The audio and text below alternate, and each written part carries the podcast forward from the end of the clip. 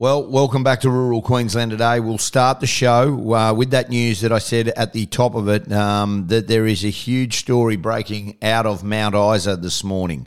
The member for Traeger, Robbie Katter, joins us this morning. And Robbie, um, a little over two hours ago, it was reported that um, Glencore uh, have notified their staff that they will be closing their copper mine in Mount Isa. Now, this is going to put 1,200 jobs um, to the scrap heap, which means 1,200 families, which means schools, businesses, a town of Mount Isa that has 20,000 people in it. Um, this is going to have a major impact on it. Uh, firstly, mate, obviously you're just getting this information as well. It's just after nine o'clock. You, are Yeah. obviously across this. You, you've had a bit of a chance to dissect it. What do we know? Yeah, well, as you say, there's a plan closure 2025, so um, it's in a couple of years' time.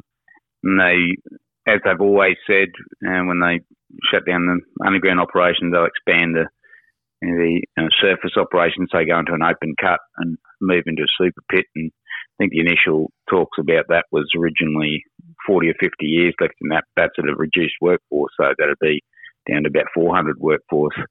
Uh, we know that they've got shortages of staff in there. Um, there's the George Fisher mine. It's about half the size. The workforce, it's just out of town. Yep. Um, so it's about 3,000 strong workforce and um, here, but the, there's the George Fisher mine out of town, and that um, you know that'll take some people, and obviously there's mines screaming out for people in the, the region here, so that'll take some people. But mate, no, not going to um, sugarcoat it. it. It's a big hit, but um, but I'm not so sure it's a fatal blow for Mount Isa because I think there's still life left in the old girl, and, and I'm not just saying that out of sentiment. Um, there's, you know, it's pretty hard to reconcile a lot of the conversations you've had over the years with people involved in that business and, and the announcement they've made. And what's more, Glencore, Glencore are, are well known to be traders, not miners. And um, so they sold Ernest Henry Mine in Cloncurry a number of years ago, and the new owners walked straight in and said, "Well, we can get another 17 years out of it." They added another 17 years straight up, and because they invested, willing to take a bit more risk. And um, and I think the big question is is um, you know things that get taken to the board in Switzerland, and they say, well, um, you know, we've while they're Glencore out there telling the public that there's a big future in copper, and they've they've put that on public record a number of times, saying there's a big future in copper, but uh, they only see that in South America and the Congo. I think it's, for whatever reason they just want to depart from Australia and Queensland, and and um, you know, my message to them is if, if you don't want it, um, if you're not interested, and you keep telling us it's worth nothing and they're marginal operations here, we'll get out and sell them because uh, just like in Cloncurry and Ernest Henry, when they sold that, that's a big mine.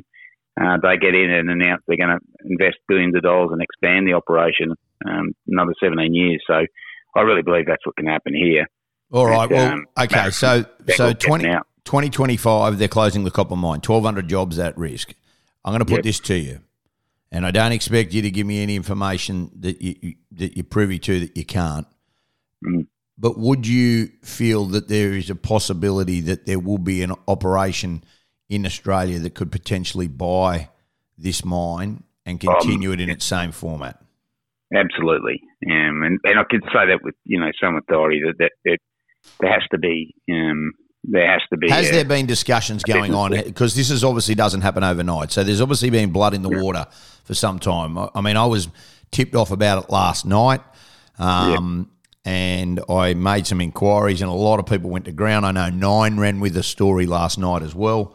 Um, but I, I, um, I absolutely one hundred percent I am concerned that you know that, that that it does go to waste. But if you're telling me that you believe that there's stuff going to happen, well, I, I mean, you're a better, not, way more knowledgeable than I am on this issue. Um, Yep. and you know, obviously, there would have been discussions going on for some time, and people obviously looking at this, knowing that this is the way they operate.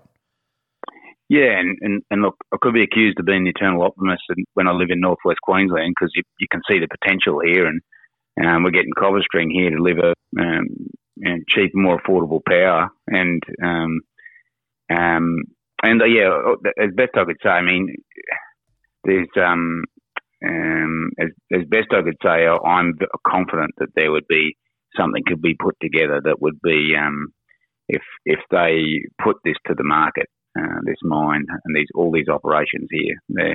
Uh, the sooner we got rid of Glencore out of the region, I think the better because they haven't been a good owner, and they've um, and I you know I just don't. I think they're much more concerned with uh, ripping out as much as they can and, and selling a good price, and, and they're global traders. So I mean, there's an argument there. There's an incentive for them not to produce copper to suppress it, to play around with the price in some cases. So they're not a good owner to have of Australian mines, and um, and particularly in this in this um, base metals.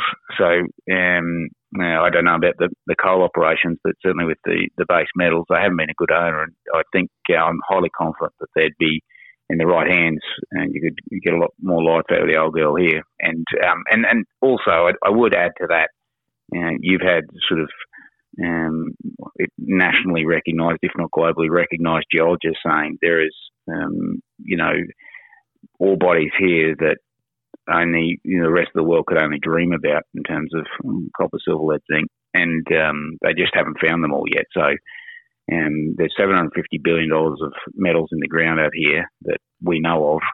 So um, it just needs people that are aspirational and willing to invest and take a bit of risk, and that's certainly not Glencore. So yeah, mate, it's tough. It's going to be tough for the, the workers. No one likes uncertainty. It's tough for homeowners here like me and Mount Isa and to have that uncertainty treaded over you, um, businesses.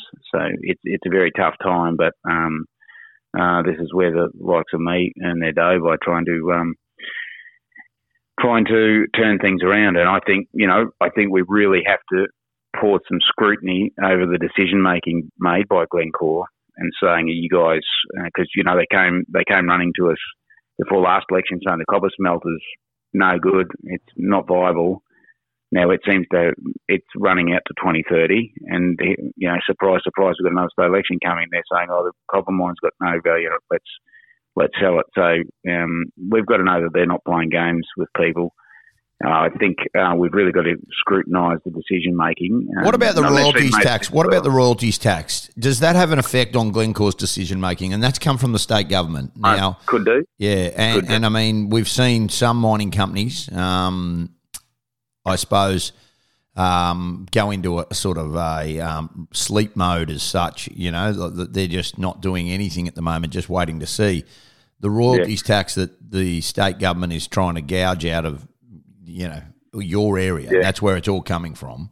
Um, the vast majority of earnings come from your area, and yep. yet, you know, there's no understanding whatsoever. I mean, to me, Rob, the, the, and I, I, know you're the optimist, and I understand it. But when you say when a when a company comes out and says we're closing something down, mm. and Glencore is being allowed just to run roughshod and do what they want, you know, um, I, I, get worried. I, I really do. 1,200 jobs is 1,200 jobs. Housing markets, news agencies, pubs, hotels. Yep, sure, there's still a mine there. There's still a lot going on. Still, still a big town. But yep, you know, yeah, look, there, there is going to be a hit, mate. That that's just it, the reality it, of it. No, no question, um, no question. And you know, my phone's been running hot all last night, and um, and people concerned, and uh, so it's a very, very tough time for people. But um, I just, I'm, uh, I'm just certainly not laying down tools. And like I said, no. there's, there's, there's an operation here that, if combined with uh, all the assets, copper, smelter, uh, zinc, it, it's a very viable operation. I'm convinced of that, and that's I'm not making that up. That's just you know various conversations over the years um, with the right sort of people, and um, but I, I, just don't think we've got the right sort of owner. And if they want to you know, if it's found that they're making decisions, um, you know, that aren't in the best interest of, of Queensland, Australia, and, and callous decisions that aren't consistent with developing that mine, uh, then we should look at all the licenses and environmental approvals that they operate under because um, I think we've been very generous to them over the years, and um, and it would be uh, quite easily it would be pretty easy to make life difficult for them if um, if they're not doing things in the interest of, of our state and our country, and um, in terms of the licenses that they operate under. So that's something they better think about because um, uh, we'd love to see them sell it, sell the mine, and um, and I think I'm sure we could attract someone um, out there that would run this place